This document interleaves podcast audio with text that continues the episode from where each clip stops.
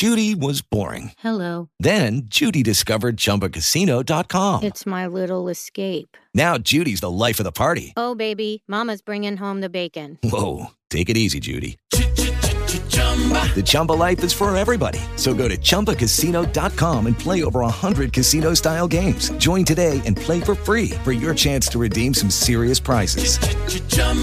Chumba Casino dot com. No purchase necessary. Void where prohibited by law. eighteen plus terms and conditions apply. See website for details. Chapter three. Banned. Dinner was an exciting affair that night. Anne's house had never been so full. It was so full that she made Seymour and Goofy lug a, lug a table up from the basement, have Riku's parents help her cook, gotten Riku to silently keep an eye on Sora and Kairi while bringing up more chairs, and convinced Donald, King Mickey, Roxas and Naminé, who really couldn't do anything being transparent, to try and calm Jiminy Cricket, who is attempting to turn the whole house inside out looking for the scrapbook. "I don't know where it could have gone," Jiminy was saying as Sora and Kairi came down the stairs. "I only took my eyes off it for a second." Sora looked both slightly guilty but highly amused as he watched the Royal Chronicler do his nut. He looked over at Kairi and the two of them sighed. "Jiminy," called Sora as he pulled the scrapbook out of his jacket again, "I have your scrapbook. I was showing it to Kairi upstairs." Jiminy bounded over to Sora, promptly snatched it back from him, and began inspecting it to make sure there was no damage. Sora chuck- chuckled nervously ru- and rubbed his head. His inspection completed, Jiminy looked back at Sora. "You didn't have to swipe it, Sora," he said sternly. "You could have asked me for it." Sora quickly made up a comeback. "I couldn't really ask you for it while I was in the middle of leaving in a state of depression, Jiminy," he retaliated before t- taking his trademark pose with his hands behind his head. "Besides, where's the fun in that?" Kairi giggled. Behind them, Donald's stomach growled. "Hurry up," he yelled. "Goofy's already at the table, I don't, and I don't want to have nothing to eat." The quacking duck immediately left them and waddled to the table as fast as his webbed feet could take him. The king sighed. "Well, we'd better go too. Donald has a bigger appetite than Goofy." The six of them headed towards the table, the smell of ham and scallop and scalloped potatoes wafting towards them. "I wish I could, I wish I actually could eat," Roxas moaned, rubbing his stomach. Naminé giggled. "If it's any consolation," she said, "I can't eat e- either. Roxas laughed at her whining as they walked into the kitchen, bringing up the rear. There was much conversation during dinner as they began telling the story from beginning to end. There hadn't been much time for commentary and going into all the nitty-gritty details around the supper table. The parents and Kairi began calling for more renditions and repetitions. Eating was punctuated with requests like, "Tell us about Captain Jack Sparrow again," or "How did you beat Luxor again?" Sora felt as if now he was really storytelling. "What I did earlier," he reasoned, "was just connecting point A to point B. What I'm doing now is storytelling." He could tell Roxas felt the same way, but he could also sense a longing for food that went beyond him. "Oh, if only I could eat," Roxas said silently to him. Sora decided to poke fun at his nobody by telepathically telling Roxas how each bite tasted. "Oh, this is so good," he thought. "This is the best potato I ever tasted, and this ham is so succulent. Sora, if you don't shut up right now, I'm going to have Kairi kill you," Naminé commuted. Sora slightly paled. "She can hear my thoughts too. Now I'm going. Now I have two angry nobodies against me." Sora looked over to Kairi. She was smirking at him as if she was trying to t- being told everything he was doing. Despite her sweet smile, she gave him a look that said, "You're on your own." Sora was contemplating the possible ways that the two transparent people who could come and go between his and Kairi's minds at will could do to him. Seymour, al- Seymour always, the skeptic, spoke. "Well, boy, you've spun a th- thrilling tale, one that would probably make bestseller for two years if you wrote it as a book. Where's the proof, though?" Sora, Kairi, Riku made faces of sheer annoy- of severe annoyance at his disbelief. Roxas and Naminé appeared offended. "So you want more proof than Jiminy's full journal? Two spectral nobodies, one that is technically a second daughter to you, and several people from another world? Fine."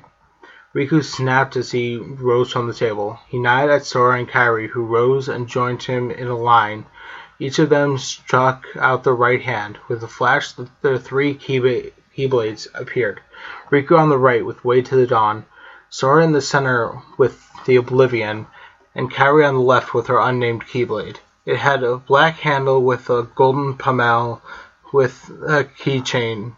Its hilt was curved with a heart, with one side keeping changing from a sand gray to an ocean white, with a wave protruding. The other side was also sand gray as it wove its way up the shaft, which changed from a bright yellow to a deep red, melting into the flowers that formed the key. The four adults were sh- were shocked. For them, it might have been true. It was a pleasant tale not to have everything completely proven in one instant. It was down, it was entirely downright devastating. At the very same time, after the shock wore off of seeing the keyblades, you are not to go on any more adventures. Sora and the others immediately protested, but Anne and the others were still adamant. You could have di- You could have been killed. You could have died. Sora, you did die. I don't want to lose you again. Kairi, you lost your heart. Sure, end up in Sora, but you're still close to death. You gave Riku, you gave into the you gave into darkness and were possessed. I'm sure none of us want that again. But Mom, Sora countered, but Seymour silenced him with his hand. I'll hear none of it. Since everything you've told us is true, as mayor, I forbid you from leaving the, these islands again. Seymour sternly reprimanded. Kairi and Sora grimaced. Even if the world's fallen in danger again? Kairi asked. Seymour remains a stone. Even if your friends on Radiant Garden, or whatever it's called, will die if you don't go to help them, he said savagely. Kairi began to cry. The no- nominee then faded out in a bright flash of yellow as the glow covered Kairi. She ran outside. Her keyblade vanished, trying to hide the tears. Sora was equally as emotional, except half the pu- was pure rage, the other pure hurt. Afraid to attack Kairi's father, he de- he dismissed the Oblivion and attempted to stomp off after Kairi, only to ha- have a seething Seymour step in front of him and shove him away as he left after his daughter. Riku dismissed his own keyblade and followed his parents out the open door, his own hatred and of the situation masked. King Mickey and the others looked nervously around and at Anne. Um, we he said, we'd better get going. Goodbye, Sora. I hope we'll be able to visit. Anne simply looked coldly at him. The queen, the king ca- quailed, as if Minnie gave him that look. Gotta go. I just remembered. Minnie wants me to walk Pluto, he, he hurriedly said as he rushed out the door. Goofy and Jiminy, with his whole journal at his heels. Donald stayed back just long enough to magically start and finish the dishes, and wished Sora good luck. Anne turned to look at her sons and pointed up the stairs. Bed, mister, she declared as Sora looked angrily at her. Fine, he snapped as he began walking up the stairs. An equally miffed Roxas faded into blue light that engulfed Sora. Anne sighed and just shook her head. I just don't want him to be hurt, she thought. I hope we're doing the right thing. I can't believe this. Sora, Kairi, and Riku were on the small islet on their island. It had been a week since their parents forbade them from leaving the islands, a week also since they had been together. The king and the others had left immediately for fear of their parents' wrath, and stopped it off schools to start tomorrow. I know, said Kairi, but I have barely done any fighting, and they won't let me go if we ever have to again. Kairi, Riku said, began, they won't let us, we won't let any of us go. You heard what your father said. Why do they keep treating us like little kids? Sora asked to nobody in particular. I mean, we're fifteen. Riku, you're sixteen. Maybe it's because of your age. You guys think you're invincible, Roxas said as he faded in. The Sora turned to his nobody. That's true of most teenagers, but with what we've been through, we know we aren't invincible. We know the dangers, and we know how to fight them. Maybe they just don't know that yet, Snominate said as she also faded in next to Kairi. She turned to Roxas and hugged him. I missed you, she said sweetly. Roxas smiled and hugged her back while Sora and Kairi half blushed at their nobody's behavior and turned away from each other. With Kairi going down to the beach. It sucks, Snominate said to Sora with a harsh look on her face before looking back to Roxas. Because your parents are keeping you two separate, I, Roxas and I can't be together. Sora remembered the promise he and Kairi made to them with an apologetic face. "Sorry, Naminé," he said with his face downcast at his failed promise. She and Roxas looked at him. "Look, man," Roxas said with a smile on his face. "I know I've been beating you up about it for the last week, but it isn't like you can do anything about it." Riku, meanwhile, was looking at the sea. "Nothing's really changed, huh?" Mean, meaning the islands. Sora didn't catch his drift. "Yes, it has." Riku sighed and held his hands and held his hand in his hands. "No, stupid. I'm, I mean that nothing here has really changed, even though we have." Sora resented this comment, but responded, "No, no, nothing will." Sora looked up at his best friend. They hadn't talked much about the stuff after their battle with Xemnas. "Hey, Riku, what do you think it was? The door to the light?" Riku laughed and pointed at his heart. Sora looked down. "That?" Roxas asked. "Yeah," Riku said to them all. "It's closer than you think." Sora smiled as Roxas looked down at Naminé in the eyes and hugged her tighter. "Sora, Riku." Sora turned his head to look at Kairi, to see Kairi running back with a stitch in her side. "Hey, what's up?" he asked, opening his arms ready to catch her if she fell. Kairi looked up, and in her hand she held a corked bottle with a message in it. "Look," she said, and as she showed them, as she showed them, inside there was a scroll bearing three black circles that resembled the mouse's head. "From the king?" Naminé asked as Sora quickly took the bottle and fished out the scroll. He read it first, with Riku and Kairi reading over his shoulders. Roxas quickly became impatient. "Well, what's it say?" he asked. Sora began to read, read aloud. "Dear Sora, Kairi, and Riku, I hope your parents haven't punished you too harshly. Sorry about the hasty departure, but we began to fear our lives. Unfortunately, in our week apart, I have discovered something we forgot about. It shouldn't have been a problem, but in case that Destiny Islands comes under attack by Heartless, I've dispatched two volunteers to help you out. Remember, they are my representatives, and will do, and you will do what they tell you. You should become acquainted with them tomorrow. Hope you're all well, Mickey." "What do you think it means?" asked Kairi. "It means Heartless are still out there, and they're increased in strength. It also means the king acknowledges our current position with our folks, and so is sending help to us," Riku said.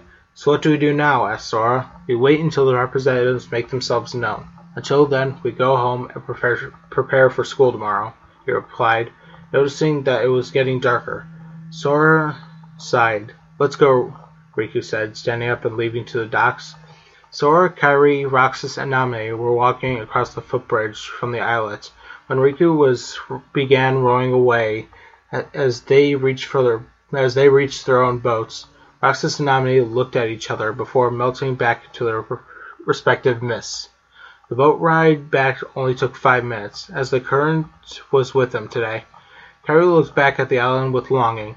"I wish we could still be there over there," she said. "We don't have parents that forbid us from seeing each other on our island." Sora looked at her with pity. He knew that what she was talking about. The main reason why today was the only day they had been together was that Seymour wouldn't let Kairi out, afraid that she would see Sora and he would take her away from him. Sora thought it was silly, but the only thing, but the only thing he could think about in the previous week was what he wouldn't give to see Kairi again, or to even smell her perfume. It had felt as painful when as when Syax wouldn't take him to her while in Hollow Bastion. There she was, yet he couldn't see her. Sora had Sora, Sora saw that she had started walking home. "I won't lose her tonight," he thought. Not yet. He quickly caught up to her, for she wasn't walking very quickly. He put his black jacket over her. "It's a cold night. I'll walk you home," he said quietly as he sadly smiled at her. She looked up at him, her cerulean eyes full of gratitude and, war- gratitude and warmth. She snuggled closer into his jacket, drawing the warmth from into, from it into her. "Thank you, Sora," she said, turning her head so he wouldn't see her blush. Not that he could in the dark. "You sly dog." "Shut up, Roxas." They walked slowly, neither of them wanting to be parted quickly. It had been bad enough that they were torn apart for so long, but to be on the same world and unable to see each other was too much. The cobblestones glistened softly in the street street lamps, as they slowly walked down the street. Neither of them spoke, for each felt their heart would betray them and say something they thought they would regret. They finally arrived in the in front of Kairi's house. She sighed sadly as she removed Sora's jacket. "I have to go," she said, giving it to him. She felt, she suddenly hugged him, falling into his chest and wrapping her arms tightly around him. Sora was taken aback, but comfortingly wrapped his arms around her. Her perfume was like an intoxicating drug, making Sora feel extremely dizzy and off balance. Yet, yet he was, yet he also felt as if he could hold her like this all day. "What is this feeling?" he asked himself. "Meet me here tomorrow morning," Kairi whispered, pulling back from him. "Then we can walk to school together and catch up." Sora smiled at her as he looked deep into her eyes. "I'd like that," he said quietly. She turned to go and slowly entered her home, giving Sora a small wave as she left his sight. The vanilla honey strawberry blend wafted gently up from his jacket, still in his hands. "You've got it bad. Shut up." Thank you for listening. I am Anime Guy one. If you'd wish to... If you'd wish to be a voice in the story, message me on Skype at Anime Guy Kurosaki one or message me on Twitter at Anime Guy zero one. Thank you for listening. Bye. Lucky Land Casino asking people, what's the weirdest place you've gotten lucky? Lucky? In line at the deli, I guess? Aha, in my dentist's office. More than once, actually. Do I have to say? Yes, you do. In the car before my kids' P T A meeting. Really? Yes. Excuse me, what's the weirdest place you've gotten lucky? I never win and tell. Well, there you have it. You can get lucky anywhere, playing at lucky land slots dot com. Play for free right now. Are you feeling lucky? No purchase necessary. Void where prohibited by law. eighteen plus. Terms and conditions apply. See website for details.